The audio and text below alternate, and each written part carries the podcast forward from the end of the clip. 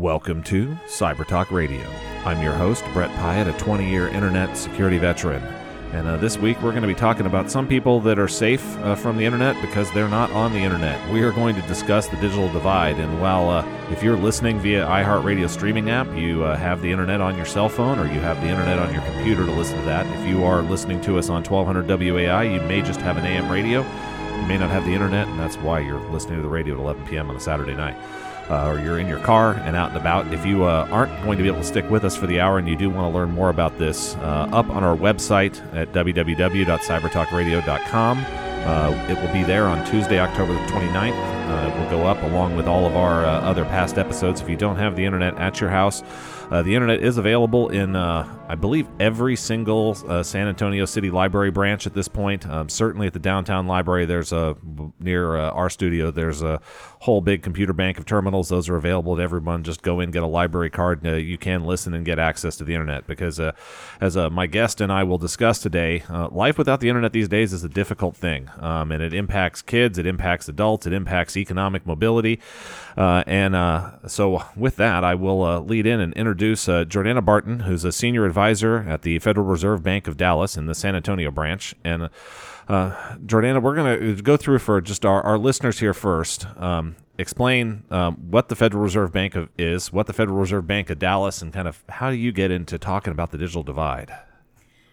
Thank you uh, for having me. And um, uh, at the Federal Reserve, um, many people know that we're responsible for monetary policy, uh, for stable prices and maximum employment for regulating banks and keeping a safe and sound financial system. One of the ways that we do that is really uh, focusing in on the microeconomy, and we do that through our community development work, and that's that's where I fit in the Federal Reserve.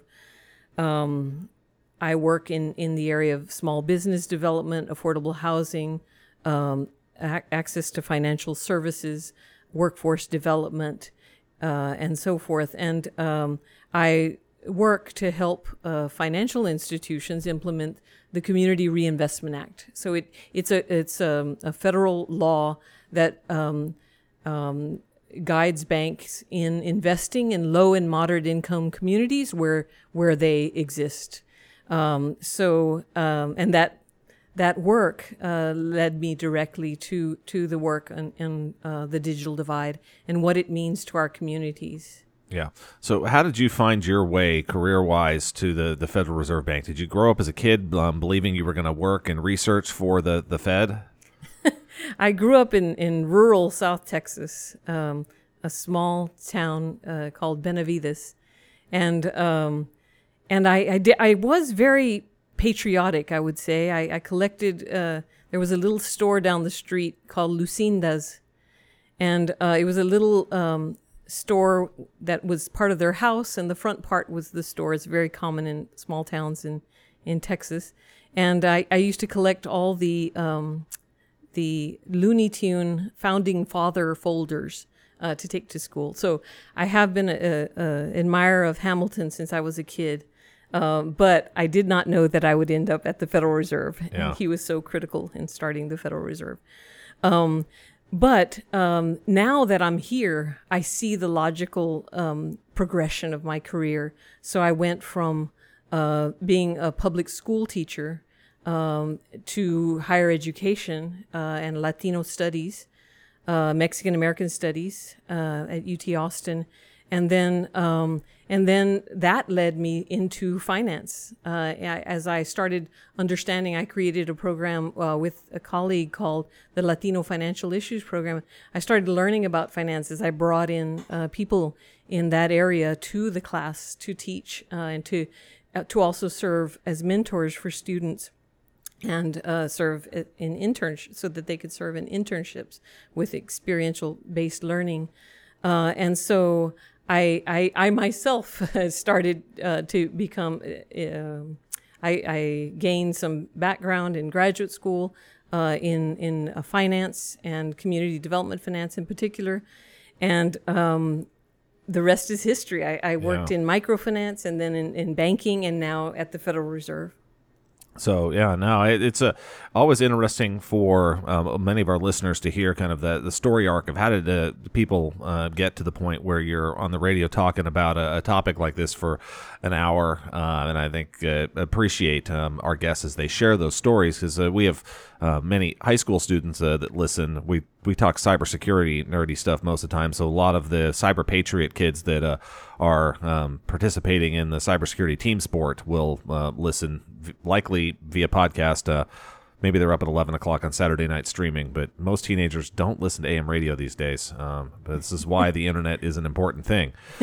So. and and that that's an that's a great demographic to to capture because um, what I have found from my research, I do mixed method research for the Federal Reserve, quantitative and qualitative. So I look at major data sets like the census and, and others, right? But I also um, interview uh, communities so that I can really understand what's going on and really have a, a more clear picture.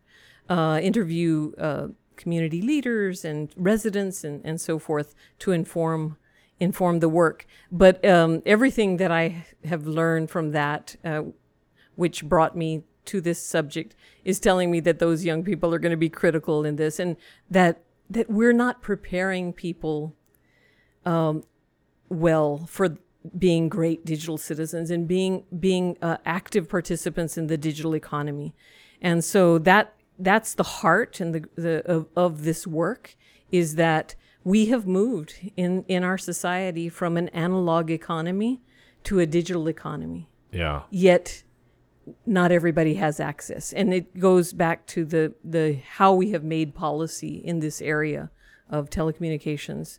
And and but the amazing thing too right? I, I discovered by talking to people here in san antonio and along the border for a study that i was doing uh, along the border and and um, the the incredible thing that i found as well is the problem was the solution that it is solvable. And we have um, we have uh, a lot of knowledge. It's just not in the right hands yet right? And and that's part of the digital economy. It's the the things that we need to know are different. Yeah. the the things that i had to learn uh, i i started learning from uh, utility lawyers and engineers.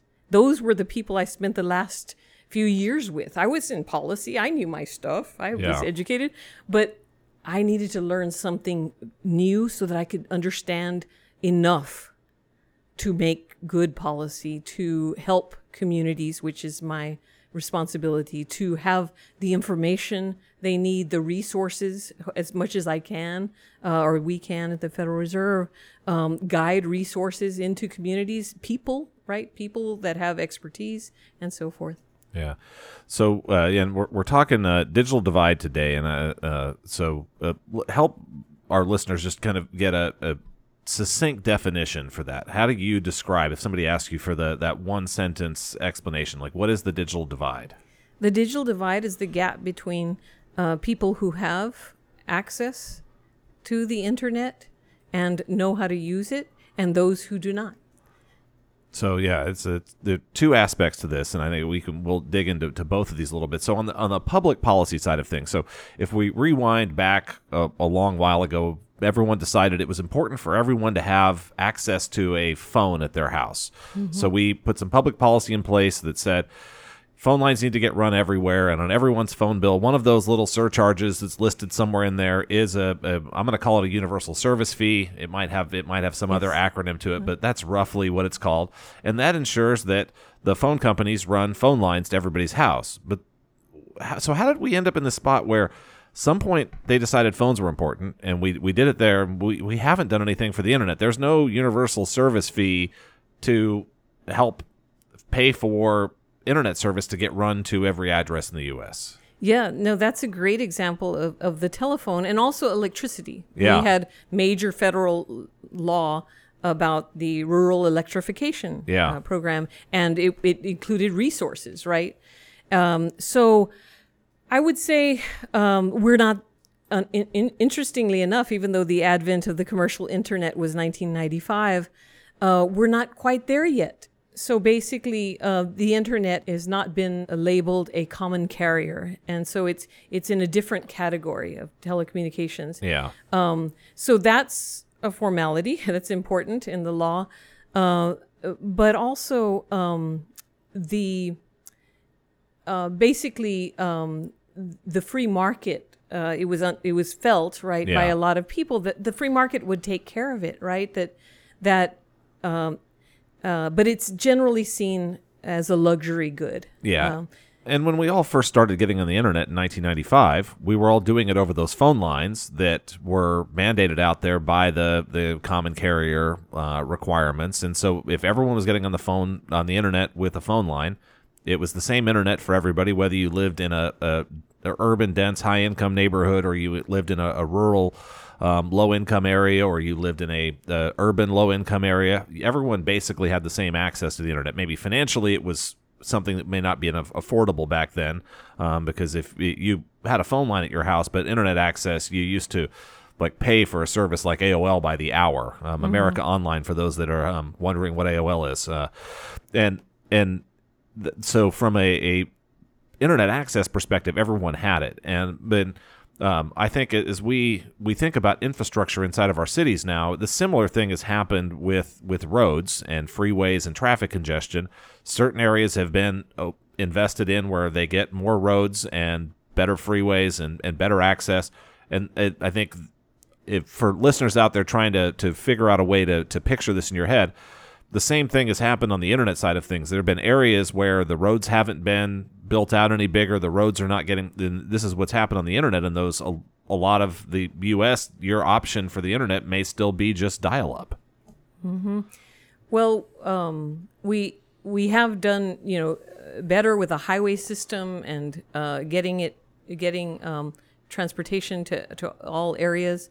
Um, it it goes back to the underlying assumption in, in- Yeah. by which policy has been made, and that is that it's a luxury, not a necessity.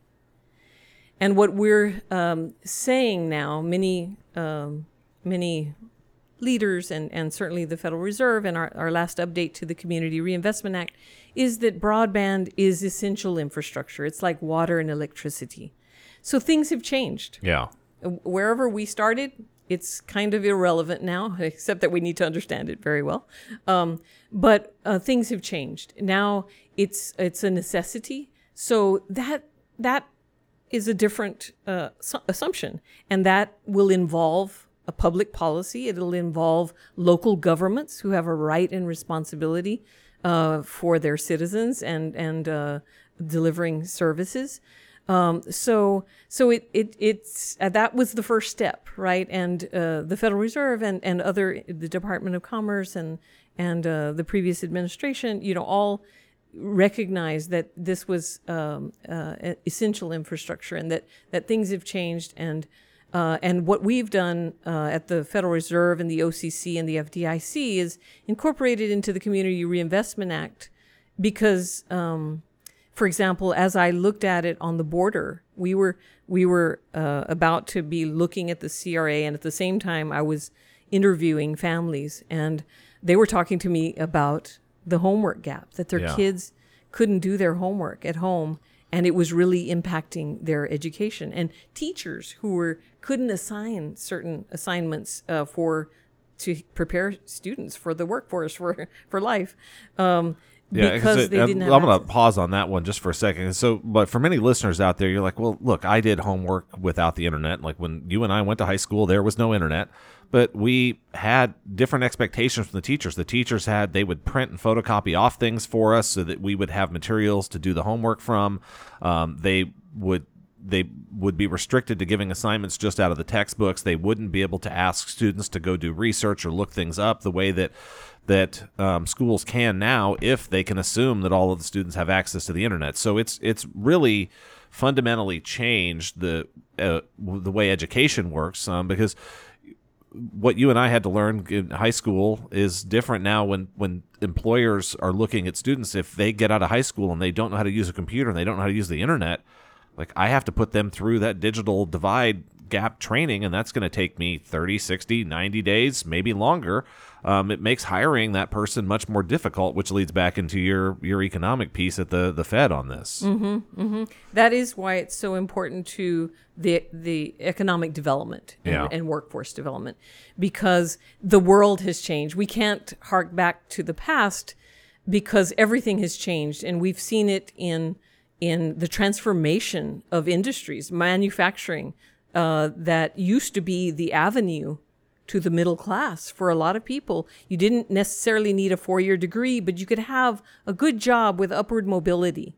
Uh, and, and indeed, our traditional middle skills jobs, um, 82% of them require digital skills now. So that's uh, high level skills. Those are the middle skills jobs, those that don't require a college degree but offer opportunities for upward mobility. And the important thing to remember there is, is that we need many pathways to the middle class Yeah. uh, we need um, uh, and and I give the example of my brother who who uh, dropped out of high school as a sophomore, worked in middle skills jobs, then got his GED, then uh, got went to community college, and then pharmacy school, and then medical school, and became a surgeon. It's not that, and and he's paying. He's has paid millions of dollars in taxes in his life Yeah. and served in Iraq and Afghanistan as a surgeon, saving um, thousands of lives. Uh, so valuable person, right? But if we had labeled him and he hadn't had those avenues, If you just in, labeled him as high school dropout. house, high school dropout, and Yeah. and di- what's happening now uh, is a shrinking. We we talk about it at the Federal Reserve. It's a shrinking middle class. yeah. Um, and the, the middle skills jobs are changing. Yeah, well, no, that and that mobility from the bottom twenty percent up into the twenty first to fortieth percentile is my understanding, and you you have, I'm sure have better numbers, but I, my reading it says it's it's worse now than it ever has been, as far as we can track. Yes, and Yeah. that's the truth. According to the um, Federal Reserve uh, Survey of Consumer Finances, Yeah. for the last consecutive years, uh, income and wealth inequality has gone up. Uh, and it, you're exactly right to tie it to um, what's happening with jobs. Yeah, Uh, we have this um, rigid and shrinking middle class. You have extremes, right? Uh, in jobs, uh, they you have job polarization and in people's incomes. And in fact, uh, the Associated Press just released the, you know, a, a report on the on the new American Community Survey, how how income and wealth inequality is increasing. And in fact, Texas uh, added something like, uh, I think, according to the Center for Public Pol- Policy Priorities, 100,000 more people living in poverty, under the poverty line. So it, you have these extremes, and it comes directly from that the lack of pathways to the middle class. That's everything Yeah. that digital inclusion is about. It's about saying we're not going to hark to the past, right? Manufacturing has changed and become more automated, requiring more digital skills. Um, uh, retail Yeah. has changed uh, with e-commerce, right? So all of that has changed. Those were those that that retail and manufacturing were the biggest creators of jobs in our country. In 2017, at the very end of 2017, it's now healthcare. You can imagine a service industry Yeah. in, in a in a digital economy. That's to be expected. Um, but across all industries, this is impacting all industries, right? The the um, President Kaplan of the Dallas Fed talks about technology-enabled disruption, and and that's what it's about, right? It's the platform for business across industries has changed. That requires different skills. So the students that going back to the students, yeah, how do we uh, do all parts of this, right? So one is the skills. Yes, they need to have ubiquitous broadband so they can do all their projects, science projects, and they're the ones that are going to create the amazing companies that are going to help us with the the biggest challenges we have, like climate change and others, right? So how do we empower that? The as we moved from the analog to the digital economy, we went from fi- uh, coaxial cable and, and copper being the backbone to fiber. And, and um, uh, fiber optic networks are, are going to be very critical for the, the speed and capacity we're going to need for all the things that we do, from education to telehealth, uh, to all the things that are promising. It promises a, a, a, a more efficiency and Yeah. and better better care, for example, and and more opportunities, right, for all socioeconomic status. Um, uh, people living in all so- socioeconomic yeah, I mean, uh, status. on that, that access to health one. I mean, so it we're we're not that far off um, out there, listeners, from uh, the the tricorder. From if you go back to Star Trek, where they would the doc would scan you with the thing. Yeah. The doc won't actually have to scan you with it. You'll be able to t- plug something likely into your cell phone. You'll be able to scan yourself coming here um, and do some basic tests and then without having to go to the doctor's office and sit and wait in line if you have access to high-speed internet and a modern mobile phone that you can bluetooth one of these devices onto you'll get instant access to go uh, yeah it looks like you have the flu. Go here's a prescription go over and get a flu shot and that's a massive productivity increase versus someone who doesn't have high speed internet access, access to a phone and in these new devices, they have to go sit and wait in line, maybe at an emergency room or a clinic, and they lose many hours of productivity. They sit in a room, and if they do have the flu, then everyone else in the room that didn't have the flu, that was there for something else, now has the flu. And maybe those people are sharing whatever they have with the person that has the flu, so now they're twice as sick. I mean, it's just, it is you, you start to work through all of these areas and where we just take technology for granted and we take some of these productivity gains for granted. Um, it, That's it's, right. Yeah. It's all about productivity. And, Yeah. And uh, if and um, uh, quality of care. Yeah. So I I, I did a, a, um, a report for the Federal Reserve on uh, on access to health care in, in some of the regions like the border with the the the very big health disparities, very similar to San Antonio's challenges, um, and showed Yeah, how that's gonna be a whole separate show, but yeah, Yeah. Sh- showed how how effective telehealth is, and and it's really what you get, what you what you're talking about about the impact on the economy. It is true. Will because of the digital divide, it needs to be. Not only does the hospital system and, and clinics need to have the the high speed internet, that's for sure, right? They need gigabit speed for all the things they have to do, but they need to reach people in the ways that you're describing that create more effective care, uh, a continuity of care, and, and so forth. So we will limit the productivity of the healthcare industry, the biggest creators of jobs in this country, and certainly the biggest creator uh, of, of jobs in many cities in Texas. We did we did a study uh, uh, that came out recently and, and showed how important health healthcare was in many of our metro areas in the in the uh, 11th district. So so definitely it, it all um, it all goes down to kind of investing in in um, the the economy. Yeah. And, and so my numbers is we're we're getting um, sneaking up here on our bottom of the hour break, listeners. So uh, you're listening to Cyber Talk Radio on 1200 WOAI, um, joined by Jordana Barton, who's a senior advisor at the Federal Reserve Bank of Dallas and the San Antonio branch, who studies um, all sorts of things about the digital divide and, and uh, the economy and productivity. And we're here talking today, I mean, about getting folks on the internet because I'm I'm always on my soapbox about high schools needing to have cyber patriot teams. Um, we've got um, Cyber Patriot season's just starting up here right now, and there's uh, about 6,500 to maybe 7,000 Cyber Patriot teams this year, which is is great. But there's 35,000 high schools in America, and schools can field more than one team, so not everyone even has a Cyber Patriot team yet. And th- and the size of Cyber Patriot teams are smaller. So if you you look at the number of kids playing football um, and the number of kids uh, playing Cyber Patriot, uh, it's a maybe three to five percent of, of population size wise. Um, and it's gender inclusive. It's uh, all the competitive team sport things, and it's teaching you uh, much more valuable real world skills of uh, data literacy, problem solving, and uh, computing technology. But you can't learn, and you can't really be an effective cyber patriot teammate if you don't have access to the internet at home. Um, we're uh, going to continue our, our conversation here uh, after the break. Uh, and if you're going to be able to stick with us, uh, that'll be great. If not, uh, you can check out our website at www.cybertalkradio.com on Tuesday, October 29th.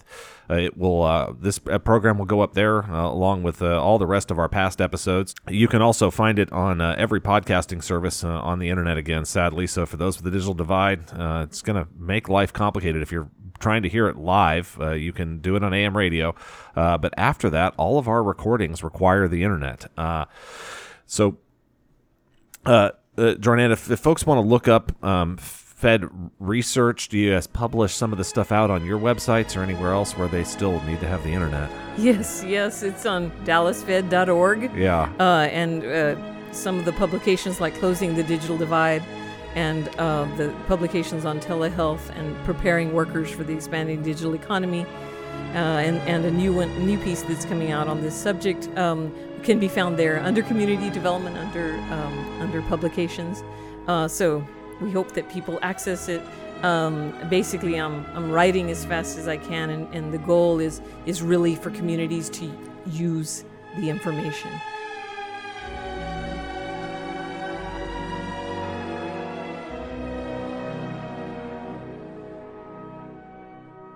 With that, we're going to take a break here for news, traffic, and weather, and we will be right back with Cyber Talk Radio after the update. Welcome back to Cyber Talk Radio. I'm your host, Brett Pyatt, a 20 year internet security veteran, and I'm joined uh, this week by Jordana Barton, a senior advisor at the Federal Reserve Bank of Dallas in the San Antonio branch. If uh, you uh, were with us for the first half of the program, uh, you know we're talking about the digital divide and the uh, uh, economic impacts that it makes on uh, our economy if people do not have access to the internet, or if they do have access and they still don't know how to use it. It's not very helpful to have access to something that you don't understand. So, uh, you can uh, listen to the first half of the program up on our website, www.cybertalkradio.com, uh, on Tuesday, October 29th. That'll go up uh, with all of our past episodes. We've been on the air for a little bit over three years now, um, covering cybersecurity, um, some public policy related to internet safety, voting security, um, all, all, sorts of things in those topic areas. Uh, the reason why, uh, from a, a, cyber talk radio perspective, that the digital divide and, and these things are, are interesting uh, for us to get out to, to our audience. Uh, I can't uh, grow the cybersecurity world uh, if folks don't have access to the internet. so if there's um, kids uh, out there in school that want to study and learn about cybersecurity and learn about computers, if they don't have a computer at home, they don't have the internet at home, it's going to be very hard for them to satisfy that curiosity. And maybe there's a computer lab at school and they can hang out there a little bit, but you just start to think of all the barriers that you're putting in front of somebody to um, explore a passion that they have um, and that many of us just out there take for granted.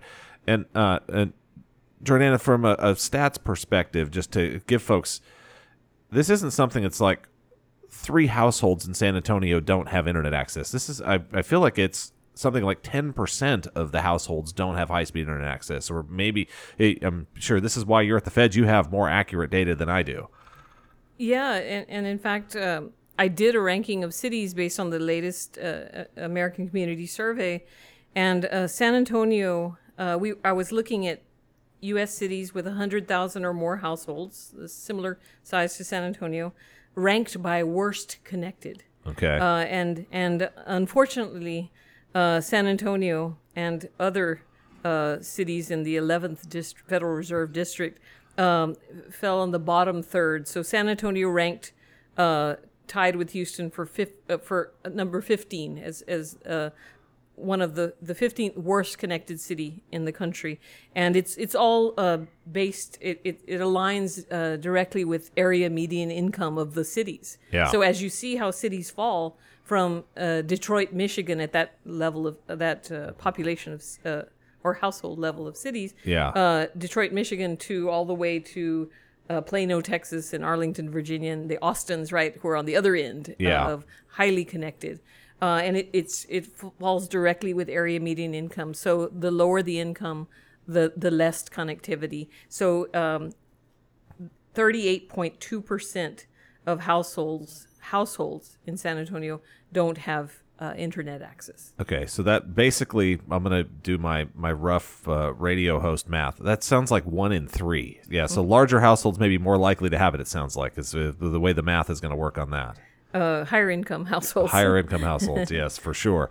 So yeah, I mean this this is a big problem, and and this isn't, and I guess talking about San Antonio because I think a, a, lot of folks feel like well, it's just the country folks that don't have um, internet access, but it's not just small rural towns that are getting left behind in this digital economy. It's neighborhoods inside of of our major metro areas. Yeah, no, that's a that's a great point, and I'm glad you brought it up because a lot of people think that it's just a rural problem, which is a big problem and very important uh, problem, which we can talk about. Uh, but it's not. Uh, low income communities across the United States, certainly in San Antonio, as we did the mapping of San Antonio, um, low income households have the least connectivity. Yeah. Uh, and and um, one of the reasons I knew this needed to be part of the Community Reinvestment Act was because of that, right? It was it, it, it was clear that it was a structural barrier to upward mobility and that it was one of those um, sh- structural barriers that can keep people in a cycle of poverty. Yeah. Since the internet is essential and access it um, is required for access to everything from what we've talked about to homework and and all of that to workforce, uh, even job applications. Uh, most of them are online, and people have to be able to go online to apply for them. Uh, all all of those uh, basic you know, access to healthcare uh, is required in the new economy, and um, and this is uh, threatening and, and certainly having an impact on on keeping people in a cycle of poverty. Yeah. Well, and I mean, as you think about it, if, if I'm going to go look for a house to buy, I'm going to look at the school district stuff, but there's actually a lot more flexibility with that now with in district charter programs and, and charter schools and the even the the neighborhood schools everywhere are going through a ton of innovation right now. I think a lot of things are getting solved. Education um, at the the districts level, there are lots of innovation going on, and love the stuff we're seeing there. Uh, we've had folks from CAST Tech on uh, the program, some of the Cyber Patriot kids, the school principals, and others uh, on this program in the past talking about those things. But I'm going to look if I'm uh, looking at buying a house in that specific house or the neighborhood does it have reliable high speed internet access if it doesn't and i can afford to buy a house somewhere else or rent an apartment somewhere else i'm going to do that so mm-hmm. um, I, think this also affects the, the people that live in an area that do not have this. It impacts the price of their house. It impacts the, that that equity wealth creation um, in in their property. So it's not all i mean this is you talk cycle of poverty and i mean i'm thinking uh, where the one of the, the biggest things over this last few generations have been um, people bought a home and that real estate's gone up during their life, and that's really been know, for many, the the biggest chunk of their retirement savings uh, was that growth in the home and the and the price and the value of the home that they own. Uh, but if they don't, if they have a home in a neighborhood that doesn't have internet, that house price is not going up. Yeah, no, the, uh, people have, have looked at that and, and proven how important uh, internet access is to the price of homes. Uh, and uh, and in, in fact, um, what we're talking about is investment in neighborhoods, right? So, yeah. Uh, and, and we've talked about the, the supply side of workforce development of the people, right? The, the ways that we need to prepare people better with digital skills and the, the access that they need to have. But it also impacts the demand side. Is a business gonna locate in a area of the city where there's not high speed broadband, fiber uh, optic broadband capacity for those businesses.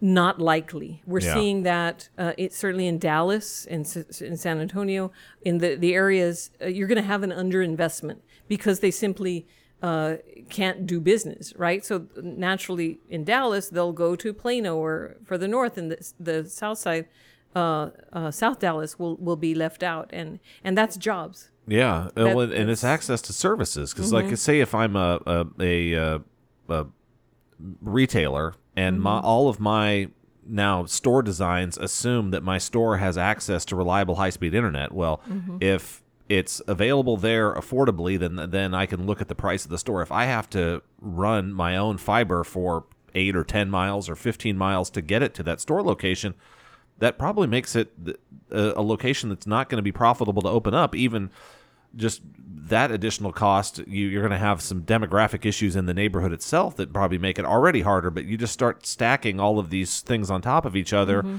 and I mean, spreadsheet says no don't put a store there. Yeah. Yeah. That's right. That's right. Uh, it's profound implications for um, uh, downward mobility, which we don't want. yeah, no, that's uh, not the direction we're trying to to take things here. So, as we kind of talked about the urban and rural here a little bit, so um, San Antonio's been aware of this for a while. I think thanks to you and, and some other folks that have been doing research here. Um, I, am familiar with uh, SA 2020. We've got some folks at my company that have volunteered to help on the website. I think you're on the board of SA 2020. Yes, yes, I am. And in fact, in uh, 2017, uh, SA 2020, we had our digital inclusion sum- first digital inclusion summit here in San Antonio, and uh, we we worked with SA 2020. We formed the Digital Inclusion Alliance San Antonio, and uh, worked with SA 2020 to to um, have digital inclusion being part of the indicators that SA 2020 uh, helps to gather and uh, review and, and analyze to see if we've we've achieved our goals in San Antonio. So so digital inclusion is a is a part of it, and um, the Digital Inclusion Alliance itself uh, because we're made up of various organizations from different industries, from healthcare to education, SAISD. We have someone uh, on on our steering committee uh, and other. Uh, industry. I'm on the steering committee, uh, Google Fiber, and and uh, the Housing Authority, and um, the um, Housing um, uh, um, Organization of the city, uh, and the innovation uh, city's innovation office um, are all part of it, and we're going to be responsible for um, implementing and coordinating programs to close the digital divide across these industries and collecting that so that we can know where we are. For one, one, one of the, the reasons we formed the Digital Inclusion Alliance was to uh, be able to see what kind of assets we have to solve this problem, Yeah. and and uh, and then um, to actually be held accountable to do so. Yeah, and being an, an internet nerd, um, I don't know how the, the city's planning from a budgeting and policy perspective. Uh, I know sidewalks are important for neighborhood, but I would figure out how to get every neighborhood high speed internet access before I give every neighborhood sidewalks. um, that's a one for, for folks to just go decide the economic impact of that. But um, as, as we kind of talk about economic impact, mobility, all of those sorts of things, does the Fed, how does um, that relationship work with the Fed? Does the Fed, you, you collect lots of data, you publish reports, do you help cities, counties, states, like uh, from a, an advisory perspective of like, here's what you should do to improve your worker productivity and improve, lower your unemployment? Uh, do you give advice or how does that work? Um, we share objective information, um, and and we are definitely do, doing that on this issue. I just um, I, I, we've met with the city, the San Antonio Digital Inclusion Alliance, and the, and the city um, in public forums, and then uh, in in some specific projects uh, to address this to bring forth the best pa- practices. So uh, I recently came back from a um, I just this week uh, was in Brownsville uh, because when I did the ranking of cities of 50,000 or more households in the United States, Brownsville, Texas, on the border, was the least I connected city. say dead last. Yeah, Yeah. yeah. and uh, Laredo wasn't far behind. So um, we we've been talking to the city. They have SpaceX there. They're doing amazing work in STEM education and preparing young people. But what what we understand is that if you don't have the infrastructure for economic development, Yeah. for entrepreneurship, this is the ecosystem. Fiber is the ecosystem for entrepreneurship. The kids that are going to be creating amazing solutions and, and being involved in STEM careers, they're going to need to be able to use virtual reality to hold that human heart in their hand to figure out uh, health uh, issues if they're studying if the young younger uh, students in middle school are working with the UTRGV medical school Yeah. right in in a program they're going to need to have access to all of that um, and and people are going to be need to be connected in order to one of the things we talk about in on the border and in fact in rural areas uh, is, as well is the brain drain right Yeah. young people grow up and they have to leave to get a job or start their business um,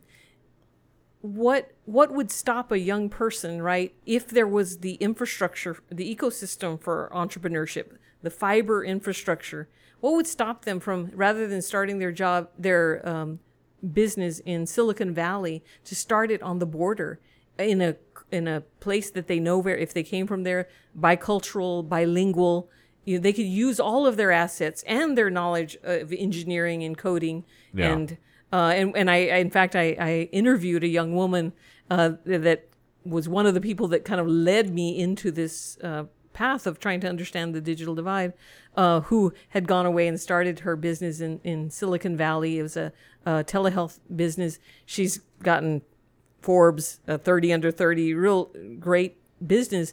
But why couldn't she have it on the border?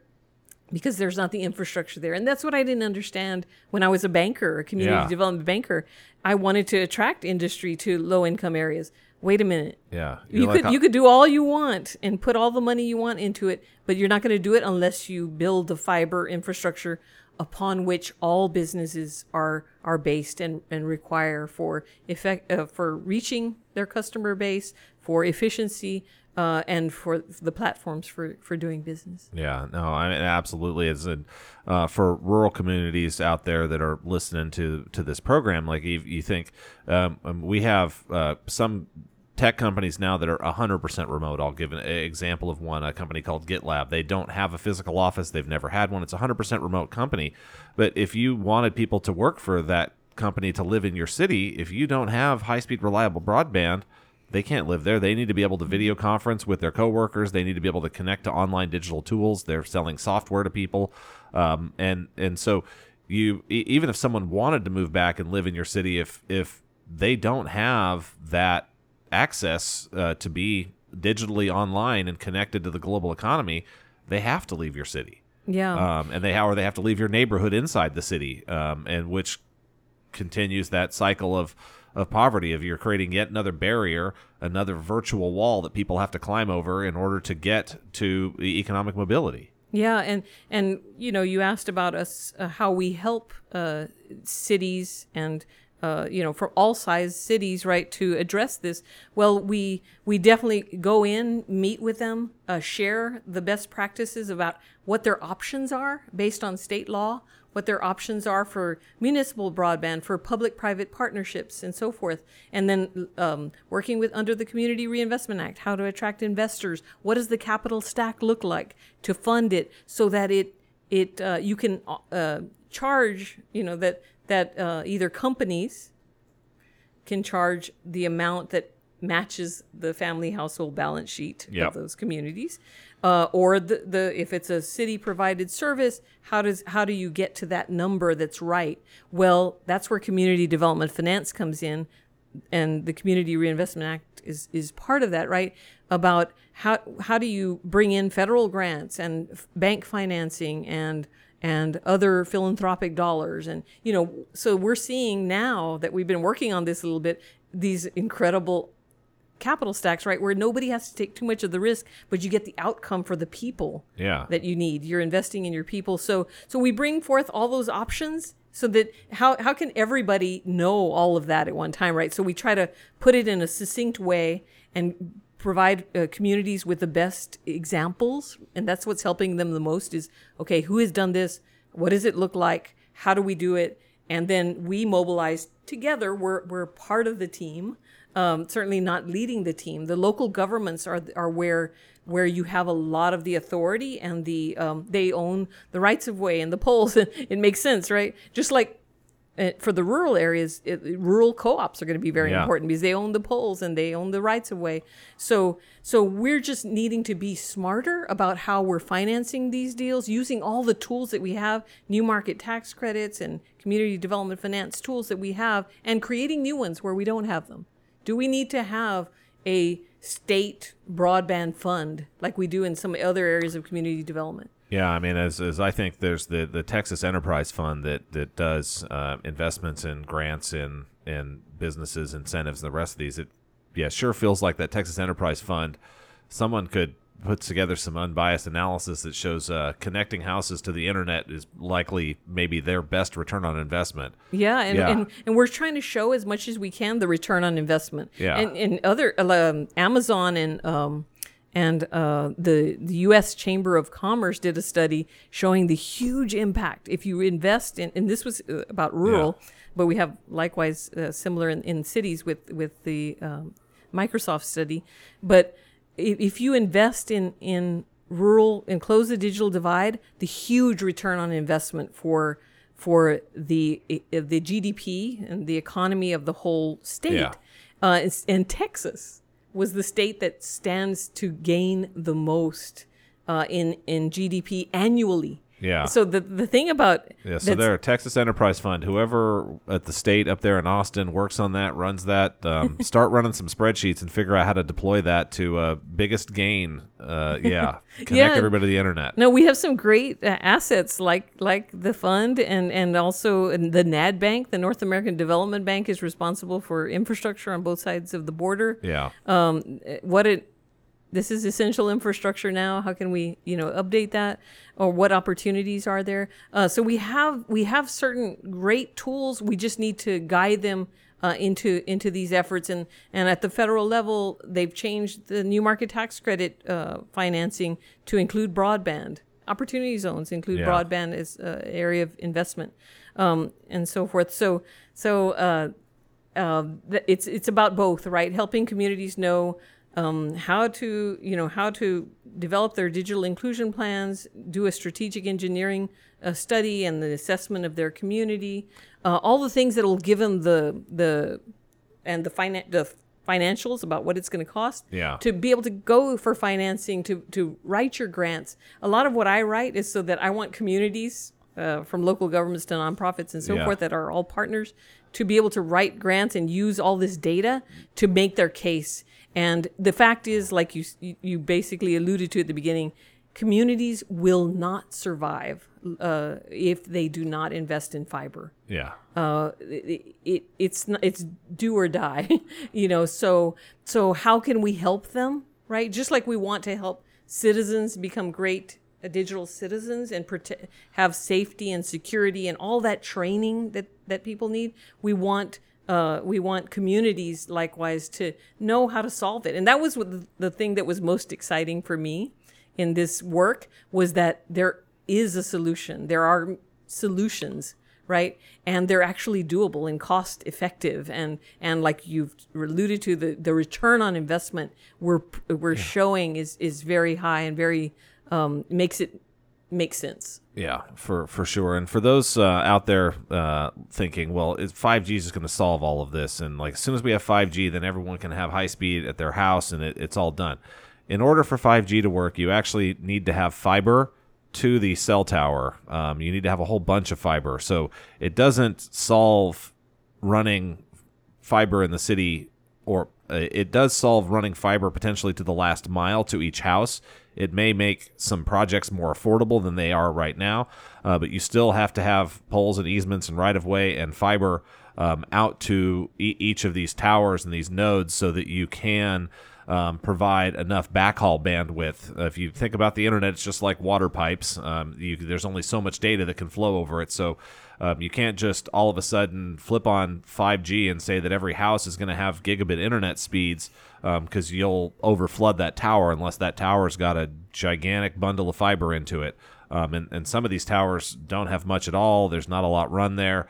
Um, there is as you get out on rural um, broadband, if you're on your cell phone, if you're out driving across West Texas, um, there's a lot of times you can barely check your email, let alone to try to stream video or something else. And and this goes back to as I was talking, like you can't be a, a worker there because if I need to be able to video conference other employees, it's not just about basic internet access anymore. It's the expectation, or if, if you wanted to learn something from a, a job training perspective, there's tons of videos out there for you to watch to learn these things. But if you can't watch video, like the internet is not just dial-up speed it's not just email it's not even low-speed dsl at this point. Like the stuff we used to call broadband is not uh, effective and efficient for uh, people to be able to learn and to be able to do all of the commerce that they need online now.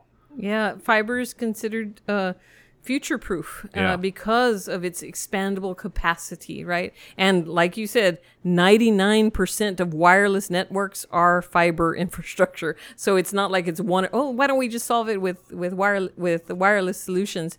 Um, so that's important. And 5G certainly uh, is going to be is important. Uh, that's being tested right now. It's not even uh, in full implementation. We don't know, uh, but you know, offer uh, promising gigabit speed.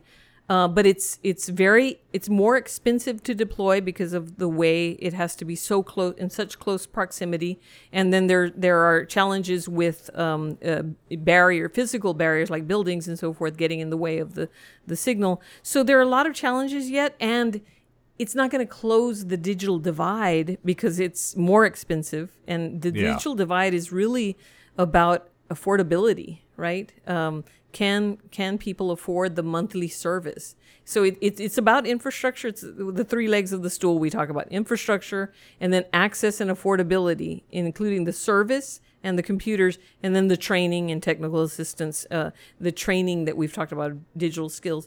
So, um, no, that's that's very important for people to know because people are carrying around the, the smartphone and, and think that it's you know working by itself, but it's just looking for the first uh, tower and the first uh, fiber uh, to be able to connect. And and the closer it is, the closer in proximity, the better the the speed and capacity. Yeah. You're listening to 1200 WOAI, and this has been Cyber Talk Radio. I've been uh, joined this week uh, by Jordana Barton. We've been talking all about the digital divide, a bunch of data that she uh, has uh, at the Federal Reserve Bank of Dallas and the San Antonio branch. I guess on the website it's just the Federal Reserve Bank of Dallas. So you're lo- you're officed out of here, but if they go to dallas.fed.org, Dallas Fed, oh Dallas Fed like Dallas D A L L A S F E D Yep. dot org. dot org, and then uh, you- Community development. and then you can look up and see some of the research there. Uh, if you uh, want to learn more about our program, www.cybertalkradio.com, and uh, we will uh, be back uh, with you uh, next Saturday to talk about some more interesting things, and we'll be on the internet and podcasting services 24 7.